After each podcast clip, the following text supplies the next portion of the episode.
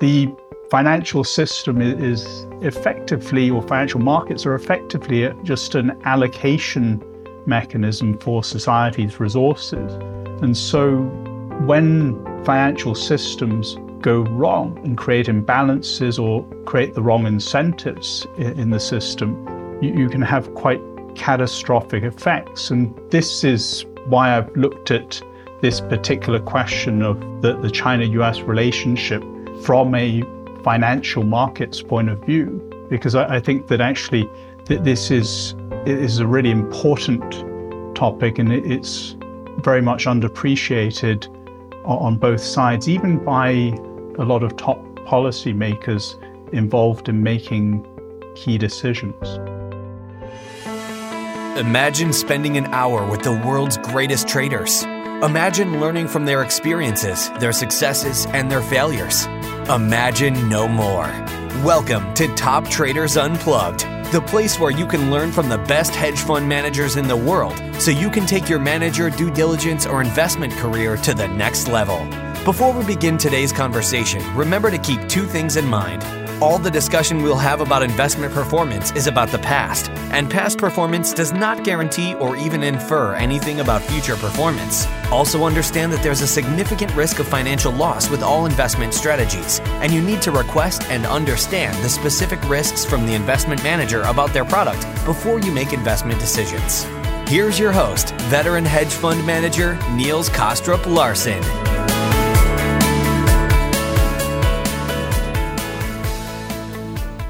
For me, the best part of my podcasting journey has been the opportunity to speak to a huge range of extraordinary people from all around the world.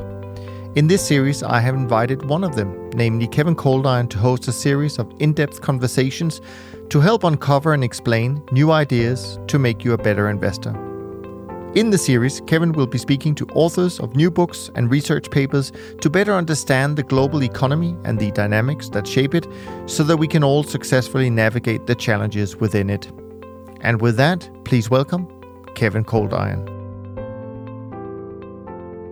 All right, Niels, uh, thank you for the introduction and uh, welcome everyone who's uh, listening out there. We are uh, very fortunate today to have with us James Fok, who's written financial Cold War, a view of Sino US relations from financial markets. Um, we all know that uh, prediction is uh, difficult, sometimes dangerous. Um, but one prediction I, am pretty comfortable making is that the relationship between China and the US is going to be central to all of our economic lives going forward. And um, we're really fortunate uh, to have James with us today um, to talk about that relationship and how it it uh, could and, and should change over over time. So, James, uh, welcome to uh, Top Traders Unplugged. Great to be here. Thanks for inviting me, Kevin. So, could we? I mean, you've got a unique personal perspective and background. I think that's what makes the book so interesting. Could you tell us a little bit about that? Tell us a little bit about yourself, your personal life, your uh, professional life, and then you know why you decided to write the book. You know, my, mine's a very typical Hong Kong story. So I come from a mixed Chinese British family. Uh, I grew up in Hong Kong, spent some time in boarding school in the UK, did some undergraduate in Beijing, then started working as a, as a banker in an investment bank in London.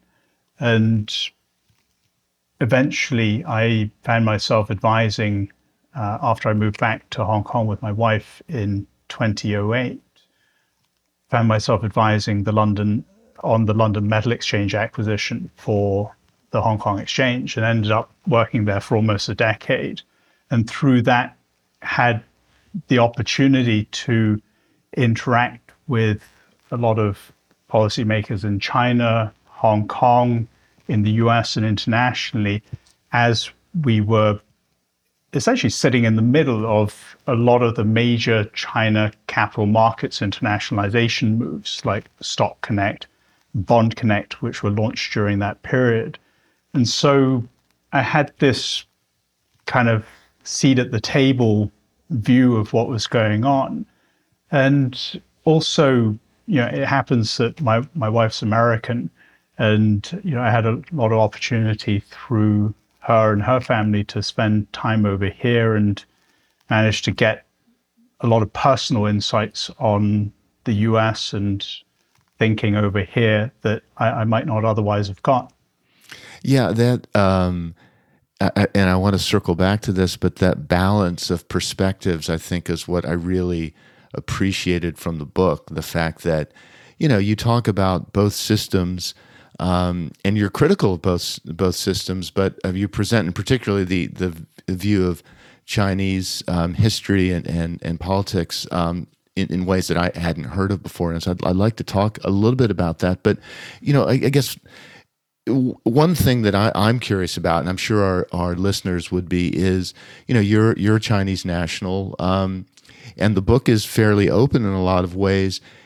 Is your book available in China? I mean, if I and if I went to China and, and bought this book, would I be reading the same edition that I get if I buy it in New York?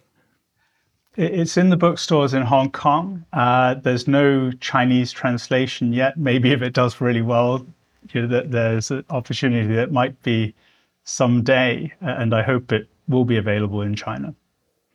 Um, and you know, you like I said, the book is fairly balanced. I mean, you, you're um, you talk about Chinese history and, and politics, and you're um, you know in quite an open way. So if it was available in China, would it be an edited version? For instance, you talk about Tiananmen Square. Um, would that have to come out of the the book? Do you think? I don't know. Um, I guess we'll wait and see. I, I would say I would say though that I would say that that you know, being a reader of both languages, it, if you translate from one language literally into another, you quite often miss a lot of the meaning and particularly the nuance in one particular language. I, I know friends who've written books and, and very successful books who have written basically completely different books in the two languages, not because of any worry about censorship, but because you just have to write in a very different way for different audiences to get your meaning across. Do you have a sense for how well the book is, um, you know, doing in Hong Kong? Um, well, I haven't been completely panned yet, which uh, which is a relief. and, and, a few a few people have even made some very very kind and complimentary comments about it. Um, okay, so you know the book is called Financial Cold War, and, and you know I think the the key bits of it deal with with finance, and I, so I want to kind of um, get there, but. I, I, would like to start off sort of more broadly uh, because, in some sense, that's that's kind of how you tackle the book. Um, what I, if I was making an elevator pitch to readers, I'd say that what I really appreciated is the history and the balance. So you don't just say, "Hey, here's the relationship between China and the US, and this is what we need to do to fix it. You walk us to that point, how we got to the current relationship by talking about um, history. And um, and as I said, it's it's balanced, and you're you're you're critical of both both systems or aspects of both systems. So, if we could, I'd like to just pick out a couple sort of historical uh, points that where you presented a perspective that I hadn't heard about, and maybe just ask you to elaborate a little bit on that, and then we'll kind of work our way from that to the to the kind of current recommendations. So, uh, for instance, Tiananmen Square, you talk about that, um, and you talk about the demonstrators there. Um, you know, students at Beijing University not really demonstrating for democracy, uh, more like, hey, we want more freedom in choosing our jobs after we graduate. And then the second thing you talk about in terms of that is the reaction of the Chinese leadership at the time was very much informed by what had happened to the country during the Great Leap Forward. I mean, you talk about China experiencing a virtual societal collapse during the Great Leap Forward, and that concern you know informed how they reacted. So would you mind just kind of expanding on those points a little bit for our, our listeners? Look, I mean, I, I was I, I was a child. I was studying in Hong Kong when Tiananmen happened, so it, was something that was very real to me. We we watched this on television. Uh, there, there was a huge outpouring of, of sympathy and grief in Hong Kong. Mainly, I think because that it also highlighted or, or it, it, captured a lot of the fears in, in, Hong Kong society at the time. And you know, my, my view on my, my view on political systems is that every, every country arrives at its own in its own way and it comes out of its own historical and cultural context. And when you look at the reasons why you have overturns of regimes throughout history, it's not necessarily because of the particular governance system that exists in that country. It tends to be because of very mundane livelihood issues. It's you know whether people are able to feed themselves, whether they have access to opportunity, whether their lives are getting good, uh, better, or whether they're getting worse, whether the prospects for their children are, are getting better or worse. And you know this is something which you know I, have seen again more recently in in Hong Kong in many of the in, in many of the drivers of the unrest that we've seen there, in that there's a, I think, quite a primitive narrative in, in much of the much of the international press and commentary on what's going on that you know it's all about you know the, the political system or democracy or or you know things like that. If you're on the ground actually the thing that most people care about are, you know, are, are, they able to get their kids into good schools? Are they going to be able to afford to pay the school fees? Are they going to be able to afford to get on the housing ladder? Does their, you know, do, are they able to live with a, a level of comfort and dignity? The, these are the things that, that really matter. And these are the things that financial systems are responsible for. The financial system is effectively, or financial markets are effectively just an allocation mechanism for society's resources. And so when financial systems go wrong and create imbalances or create the wrong incentives in, the system, you, can have quite catastrophic effects. And this is why I've looked at this particular question of the, the China US relationship from a financial markets point of view, because I, I think that actually th- this is is a really important topic and it, it's very much underappreciated on, on both sides, even by a lot of top policymakers involved in making key decisions. So, it, just picking up on that point about Hong Kong, can you, you know, it, it's been, as you said, I think in, in the Western press, it's, you know, quote unquote pro democracy uh, demonstrations. But in the book, you talk about how radically Hong Kong society has changed in the last few decades. And, you know, it's just become a very exceptionally unequal um, place. Can you, can you just give us a little more kind of color on that and that you know why that might have led to people being kind of sort of dissatisfied? Well, Hong Kong's not unique. these things these things are going on around the world.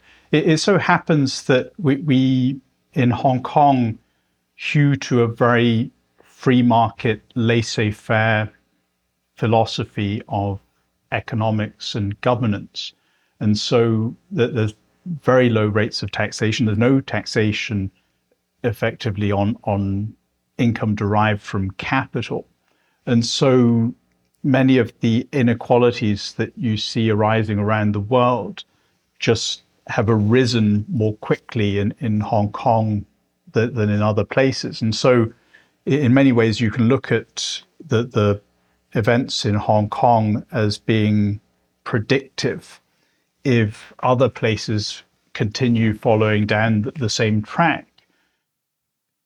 Yeah, I, I, I think there's a lot of um, it, it's just interesting because you know we're all focused on what's happening in our own particular society, so wealth inequality gets a lot of play over here, but but not so much um, in China. I think partly maybe because the data isn't um, as readily available, and you actually frame a couple of more recent events. I think in that context where you know China's kind of cracked down on both tech companies and for-profit education companies and and the narrative that we heard here is more like oh hey they were never serious about capitalism. Um, you know the, the government's intervening to direct capital.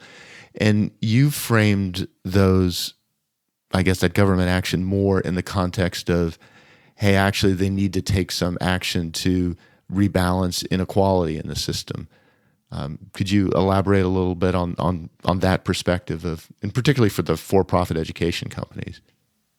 Well, well you're, you're right that you're, right that this issue of, of wealth and income inequality is not as acute a political issue in mainland China as it is in the United States here. But levels of wealth and income inequality, and data is available, um, are showing that China has now reached levels of, of wealth and income inequality that have even surpassed the, the US. The, the reason why it's not as acute a political issue is because the, the economic development has happened over a very short space of time in China. And over the last 40 years, the vast majority of Chinese people have experienced a significant increase in their standard of living. So the tra- trajectory has still be, been good for most people. I think that this is something that is going to become more of a political issue. And in fact, even by the time that President Xi came into power in 2012, this was beginning to become an issue, uh, along with, you know, frankly, quite rampant levels of, of corruption in you know, many parts of the, the system. And so his administration has pushed to crack down, largely because the, these problems were starting to undermine the legitimacy of government. And there, there are many different perspectives on why it's being done, how it's being done, and so forth. But by and large, the, these policies have been extremely popular in China. But when you look at the issue of the platform monopolies, the, the big internet platforms, this is not a this is not a unique China phenomenon. This is a global phenomenon, and actually, the the United States so far has really failed or abdicated its responsibility for controlling or, or better regulating the, these platforms.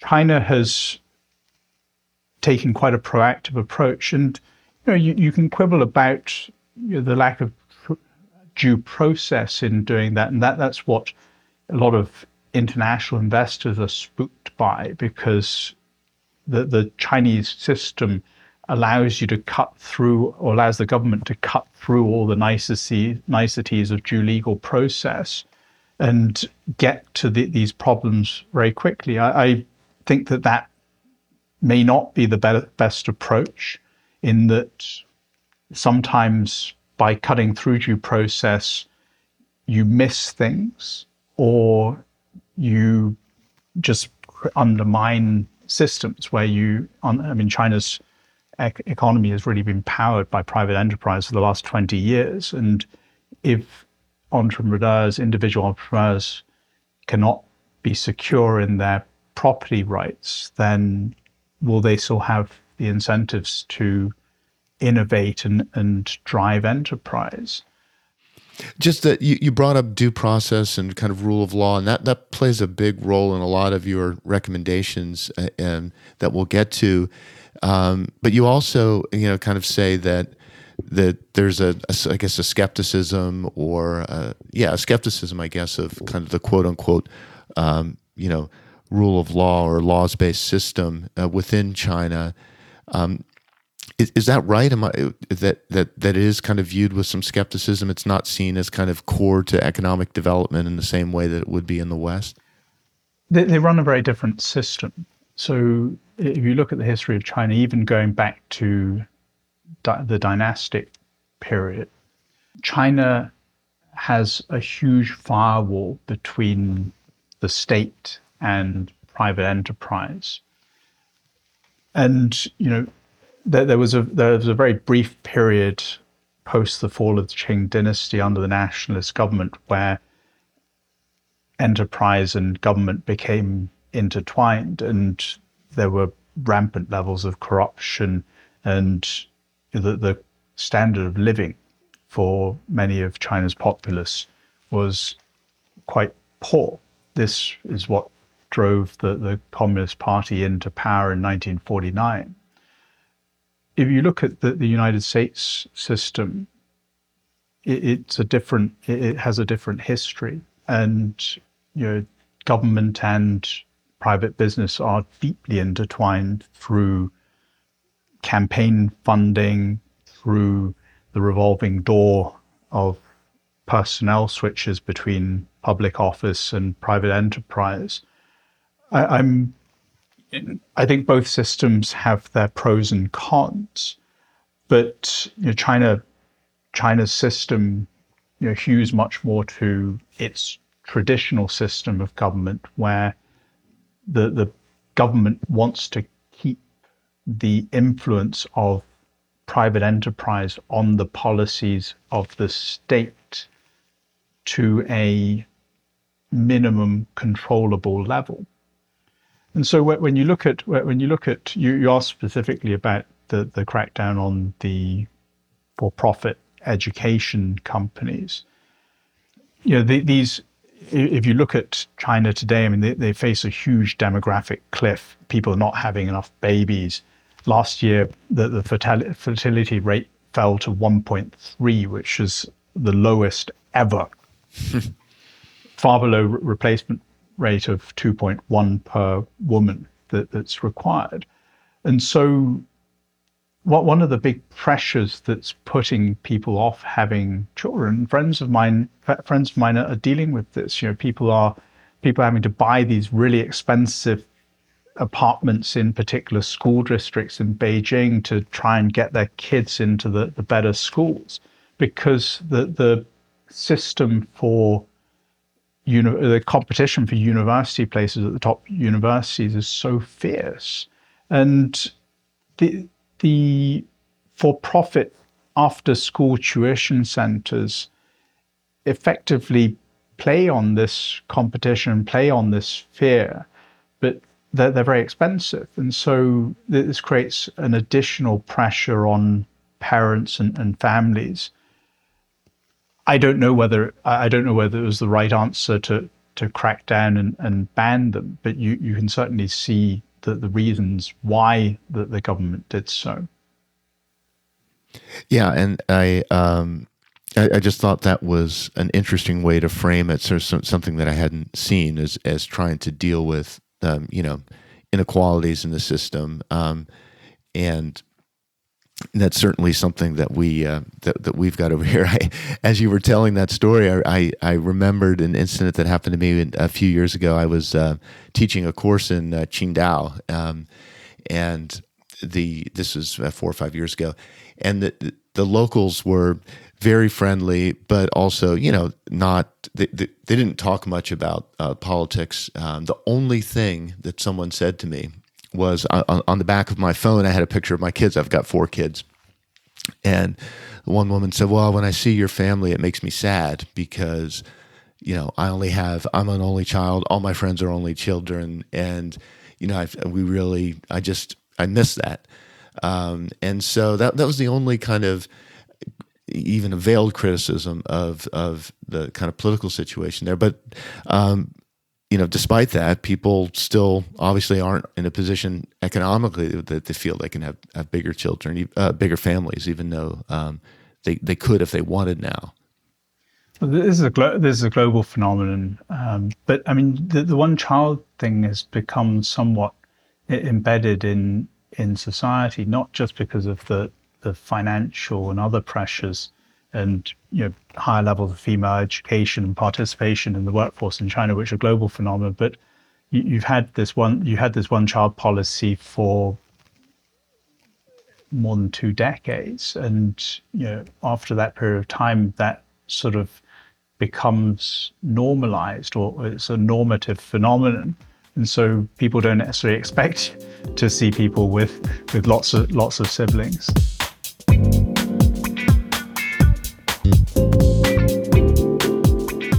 Okay, let's um, let's pivot a little bit and start working our way towards um, kind of the financial system and the financial relationship between China and the U.S. So I think we're all familiar uh, with the the notion that the U.S. has had a balance of payment deficit with China for for a long time, and that's been a political flashpoint from from time to time. Certainly with the Trump administration, you kind of say, hey, actually, if you think about it it's not so much that the U.S. has a balance of payment deficit with China, but it's really a balance of payment deficit with the rest of the world. Um, can you explain what you mean by that? Well, this is a figure that's moved around around a bit over the years, but uh, I mean, China basically fixed their currency against the US dollar for a decade between 95 and 2005. And th- this meant that you know, as China's economy grew, as productivity grew, the, the currency became seriously undervalued. In 2006, uh, I think China's current account surplus got to something like around 10% of GDP. By 2018, actually, China's current account surplus as a percent of GDP had fallen to 0.2%. So it, it effectively had become flat. But yet at that right. time, it was still running 400 odd billion of surplus uh, against the US. So that, that meant that effectively China was running a deficit against the rest of the world. Now, you know, since COVID and, and the, the sort of various disruptions that, that that's inflicted, China's current account surplus has bounced back. I, think it ended up last year at, at a record level of 670 odd billion dollars.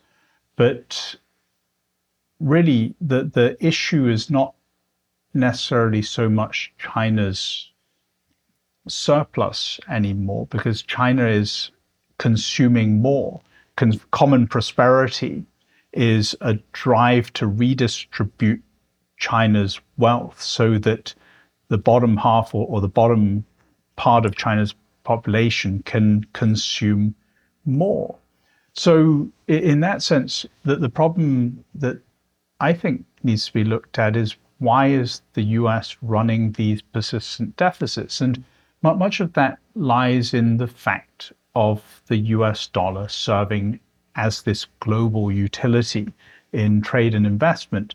That the in order to keep it serving in that function and to provide liquidity to the rest of the world, the US has to run constant balance of payments deficit to supply dollars to the rest of the world. And the, the, the problem with that is it's all well and good when the US economy is growing at least as fast as the rest of the world, but the US is now a big, mature economy, and other countries have been going, growing a lot faster, which means that the US has had to go into higher and higher levels of debt, which has created a fundamental fragility at the center of the US financial system, which, again, because the US system's centrality in the global financial system has created fundamental fragilities at the center of the global financial system, which, which is the theme of, of your book. The, the other issue also is really the uneven impact of this in the US, because you know th- this is not been a terrible thing for everyone in the US by any means. If you've been over the last 40 years the wealthy shareholder of a large US corporation that's been able to take advantage of this phenomenon, i.e., the structural overvaluation of the US dollar because of the demand internationally for the dollar in trade and investment, then you, have done quite well because these companies have been able to offshore their production to lower cost centers with undervalued currencies quite often. and they've been able to lower their costs, improve profit margins, and the share prices have done remarkably well. If, on the other hand, during the same period you've been a US manufacturing worker, your story has been one of displacement, job loss, or at best long term wage stagnation. And this is what's been one of the big issues that's been driving huge wealth and income disparities and widening disparities in, in the United States.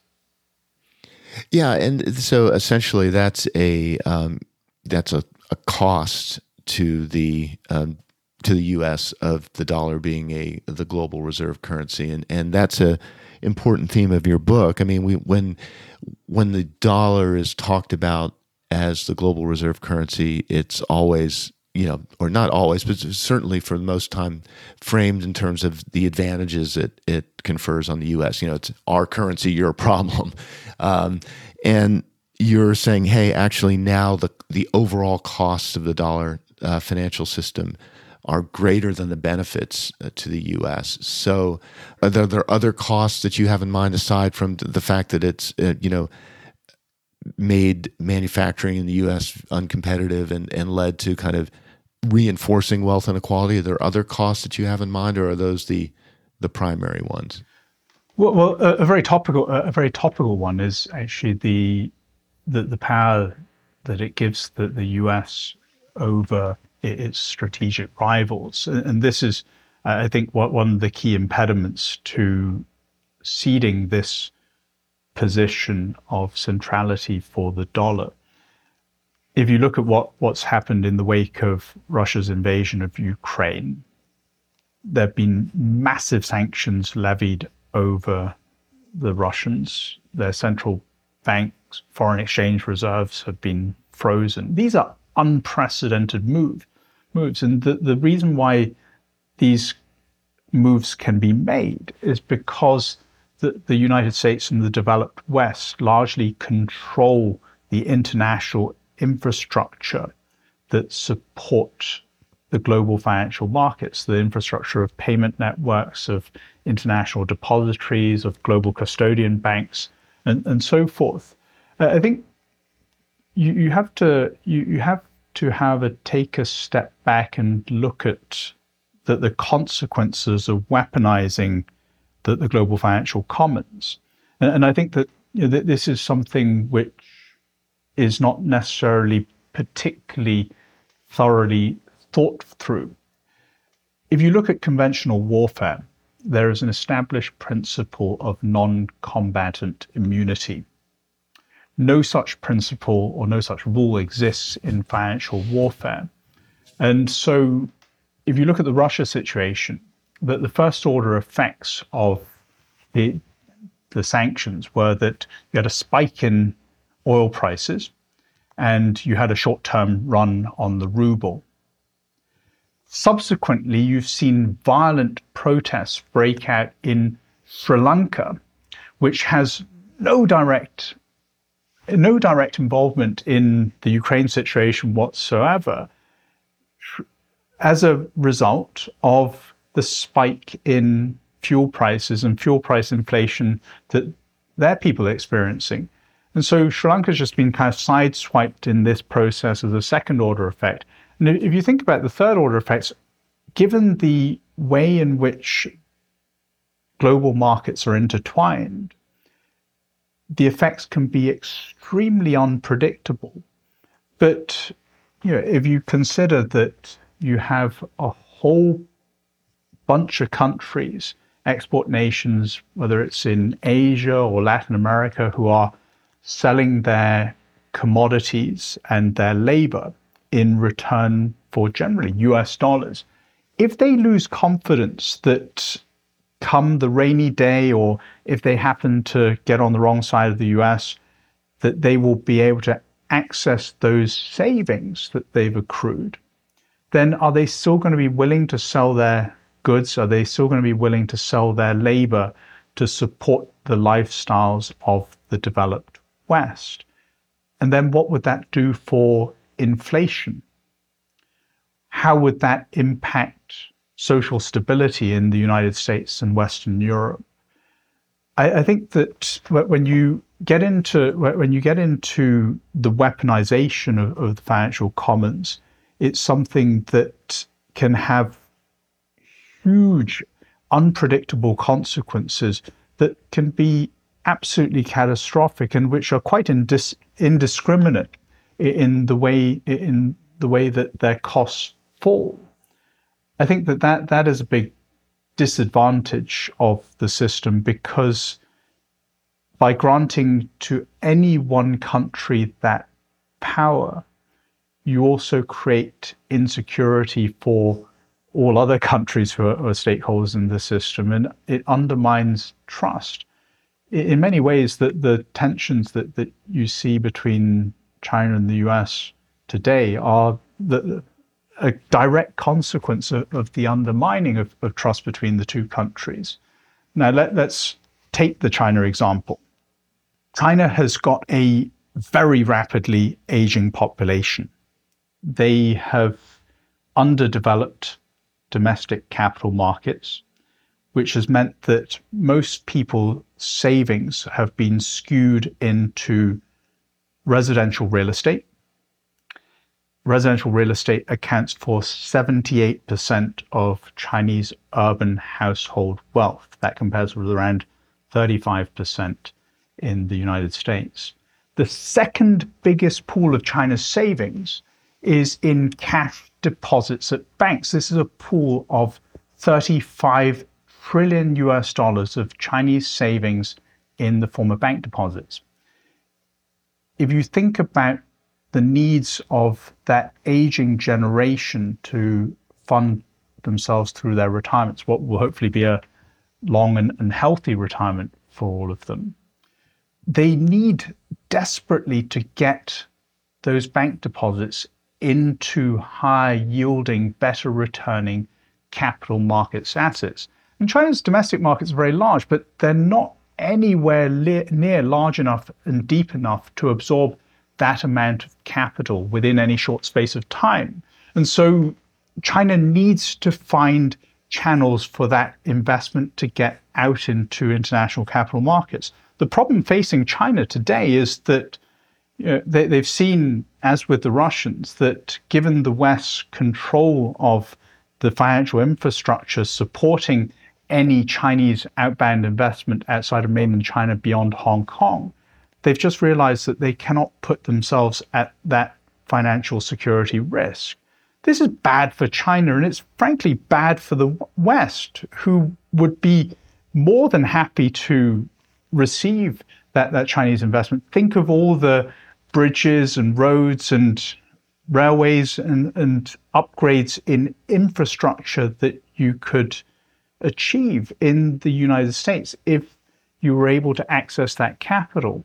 At the moment, the, the fact that, that there isn't a, a secure way for China to be able to get that capital out means that China is stuck with pursue, pursuing international investment through Chinese corporations and foreign direct investment such as things like the, the Belt and Road Initiative.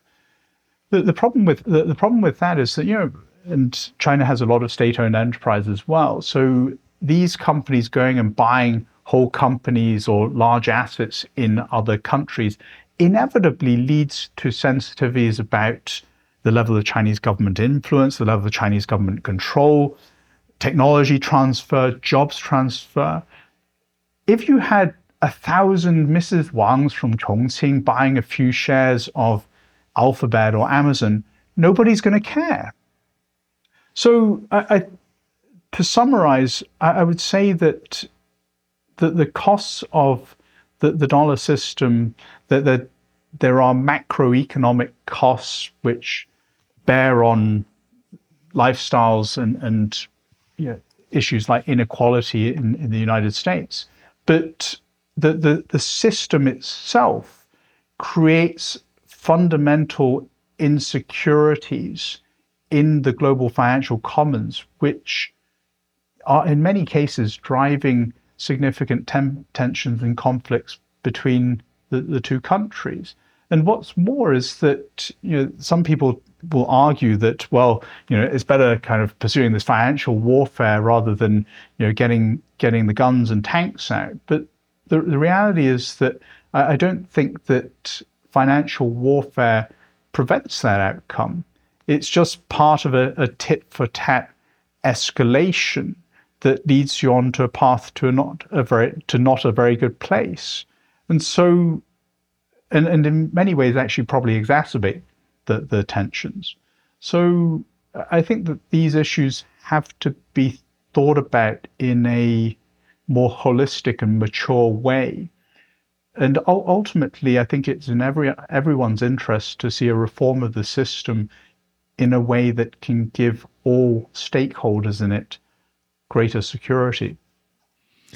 Well, it's uh, there's a there's a lot uh, to unpack there, and there's different ways I could take the conversation. But I guess that that sort of balanced and and nuanced thinking is what I what I really liked about the book. And I know you said um, before we started the show that you've been talking to people at the Federal Reserve and in the U.S. government. So hopefully that perspective is is getting through a little bit. Um, but I, I, as you were just talking about it, the analogy that popped into my mind is you know, kind of the Federal Reserve's impact on the U.S. economy, and that it's um, in the short term, it's used its its power to um, you know to kind of stabilize markets, but in the long term, the, that um, those actions have basically created fragility in the system and actually undermined its own power long term. And I think that's really sounds like really what you're saying with the dollar system is that it confers a lot of short-term power on on the U.S. to, in this case, say freeze Russia's central bank's assets, which seem like a a powerful weapon, and they are, but that the the kind of butterfly ripple effects create, you know, danger long term that could be even worse. So let's let's use that as a as a way to kind of segue into what I think is the I don't know if you would call it the central recommendation of your book, but certainly something I hadn't heard before, which is this notion of, hey, let's find ways to deepen the interdependencies between China and the US. And you have this concept of mutually assured. Uh, financial mutually assured destruction, which sounds kind of scary, but in, in actual fact, I think it's quite a, a positive um, idea. So, could you could you explain to, to the listeners what, what you mean by that and how you could see that eventually developing? Well, this this this concept arises out of you know, work work that I did while I was at the Hong Kong Exchange. We we put in place the, this scheme called Stock Connect, connecting Hong Kong's market with the mainland Chinese market that allowed two-way investment flow between the markets from each other's market. The the way that that has developed, I, I think, you know, gives, I, I think, a, a template for how these issues might be thought about. Today, 70% of all international investors' holdings of Chinese domestic shares are held through Hong Kong Exchange and its clearinghouse. And the reason why international investors choose to go that route rather than to go directly into the onshore market is because they believe that Hong Kong, with its essentially English common law systems and international standards of regulation, gives them greater legal and regulatory protections for their property rights versus going directly to the, the mainland market. But you know, ultimately, laws and regulations can be changed, and you know, the the relationship between countries and levels of trust, that there's an ebb and flow to that. The, the system, though, actually under, underlying that system, there is a deeper structural protection for investors on both sides. The, the structural protection there is that when an international investor sells his or her shares in mainland China through the Connect scheme, the obligation to deliver them back their money falls on Hong Kong's clearinghouse. If the mainland authorities were to prevent the Hong Kong clearinghouse from fulfilling that obligation, it would put the clearinghouse into default, which would mean that the clearinghouse could not fulfill its obligation to deliver back money to mainland Chinese investors who had invested in Hong Kong. So, to put a, a rather crude sort of description on it, the, the protection for everyone within that system is lies in the fact that everyone's actually got a gun against each other's head. and so, uh, and so th- this is something as China pursues the, the next phase of its capital markets internationalization, particularly in the current atmosphere of geopolitical tensions and, and lack of trust. Uh, I think financial market infrastructures can, can play a big role in creating structural protections for both sides so that the, the two sides can interact in financial markets in a way that both sides feel secure.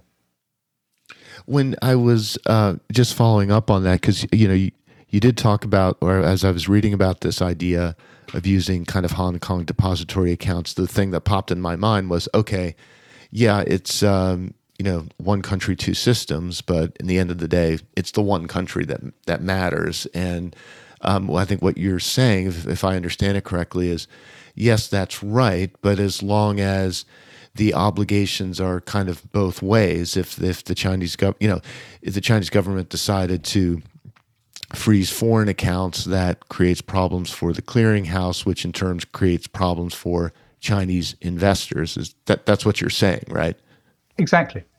So for to to kind of extend that, so for this notion of you know financial mutually assured destruction to be uh, to work, does that require there to be kind of a a rough balance of investment kind of going both ways that's held through in this case the um, depository accounts in Hong Kong so that you know if if we decided to, to blow each other up the, then the losses are kind of fairly balanced well, I mean, it, it doesn't nec- it doesn't necessarily have to be entirely equal, but it, it needs to be a system in which every party to it has enough to lose that they have no incentive to blow it up gotcha. effectively. And and so when you when you take it a step further, let, let's take China's situation today. So as the population ages, it's got a, China, like the United States, has an unfunded public pension scheme which means that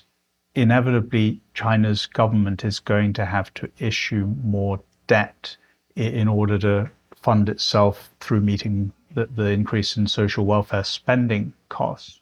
And so it needs to internationalize demand for its sovereign security.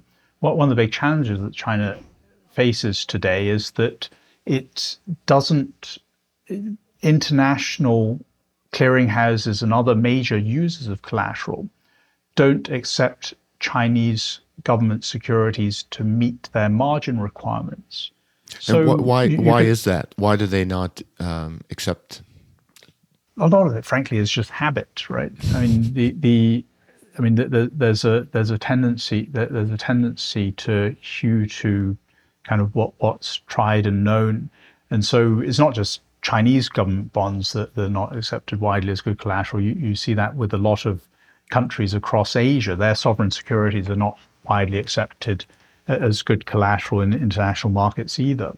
And so by enabling Chinese government securities to be accepted as good collateral, to be able to get short term liquidity against them in international markets, that could help accelerate the uptake in demand for China's sovereign debt, which means that, that there's a very natural nexus between Hong Kong, possibly, as the depository center for those, because uh, everyone's happy to take a pledge of collateral under Hong Kong law. It's an English common law system, effectively. It's, it's well understood.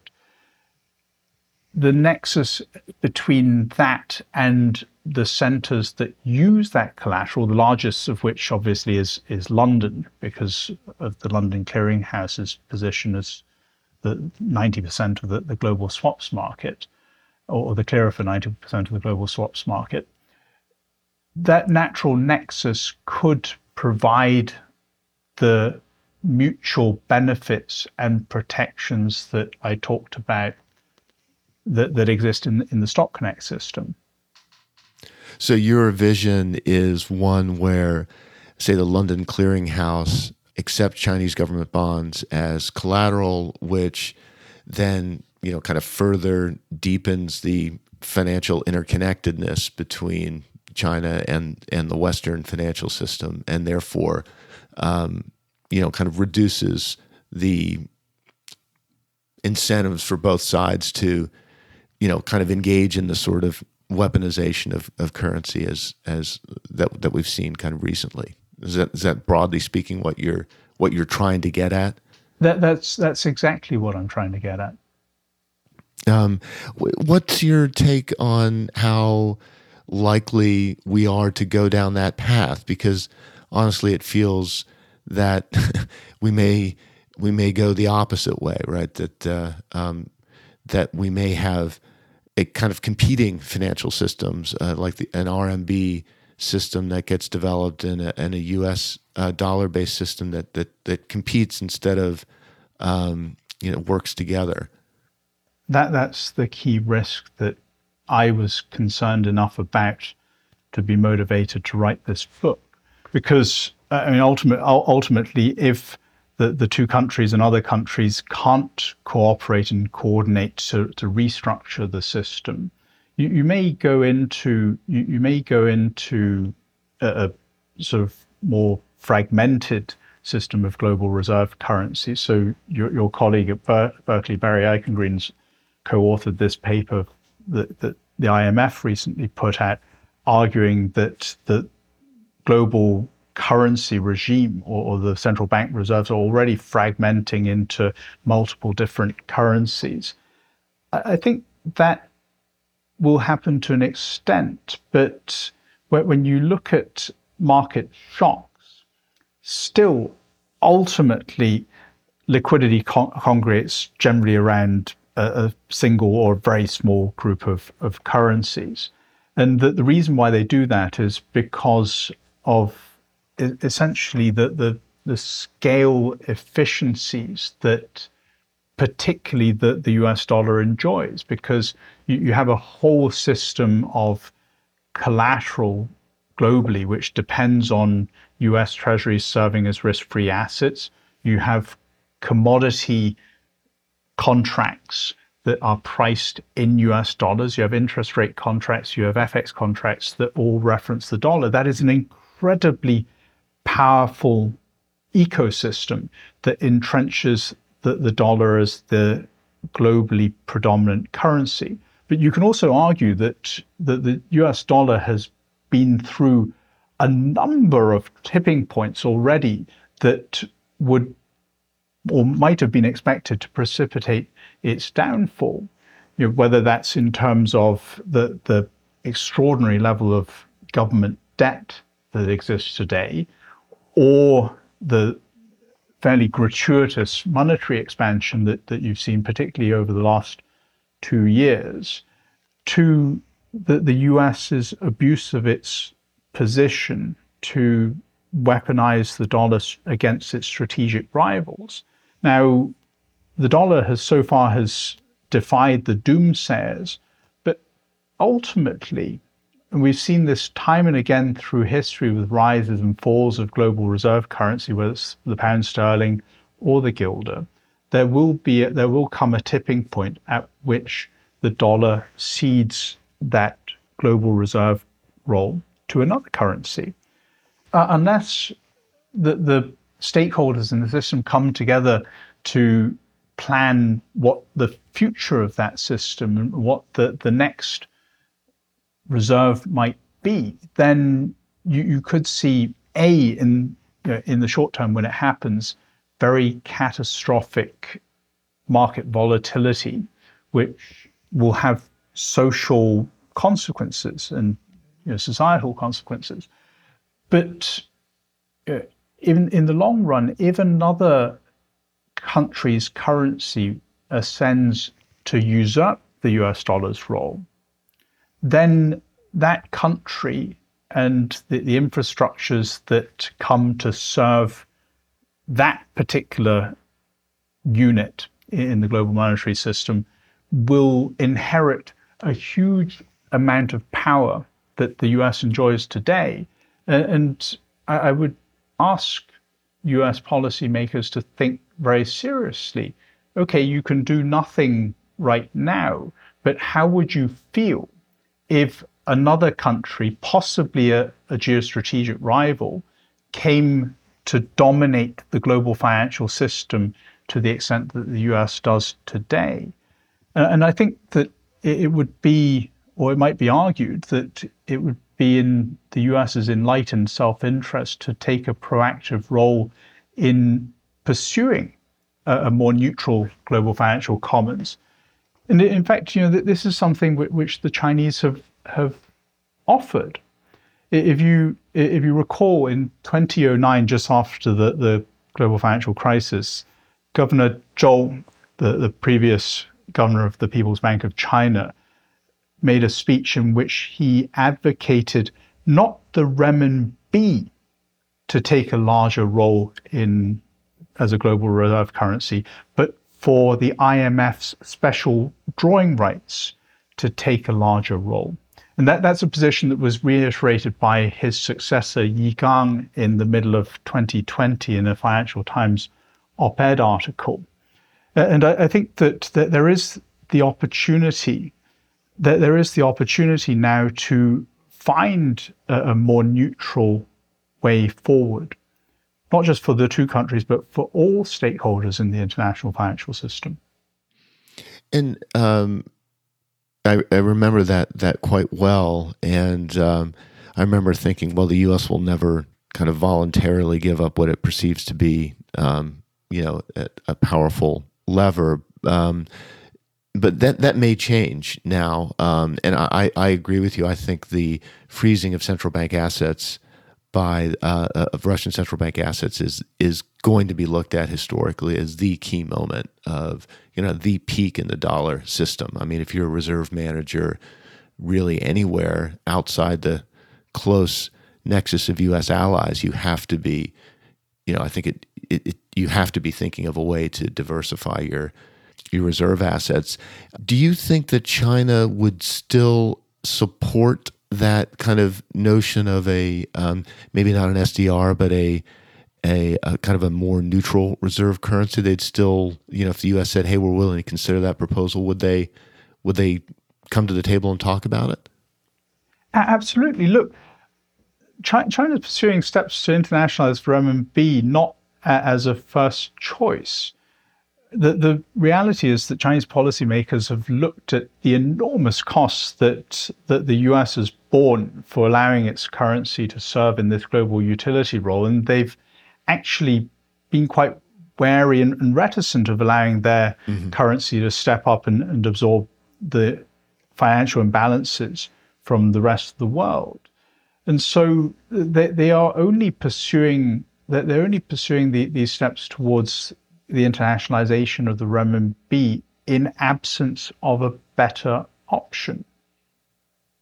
Yeah, that that's interesting again because that's sort of not how it's presented here, but um, you know, it's presented more as trying to gradually trying to um, take power. But you're right. You know, if they uh, inherit the the advantages of a reserve currency, they also inherit the disadvantages. The primarily the the primary one, I think, must be they would have to free up their capital account and therefore lose some kind of control over um, you know over uh, the value of the currency, but also you know how individuals are you know holding their money, and they might be able to get their money out of China.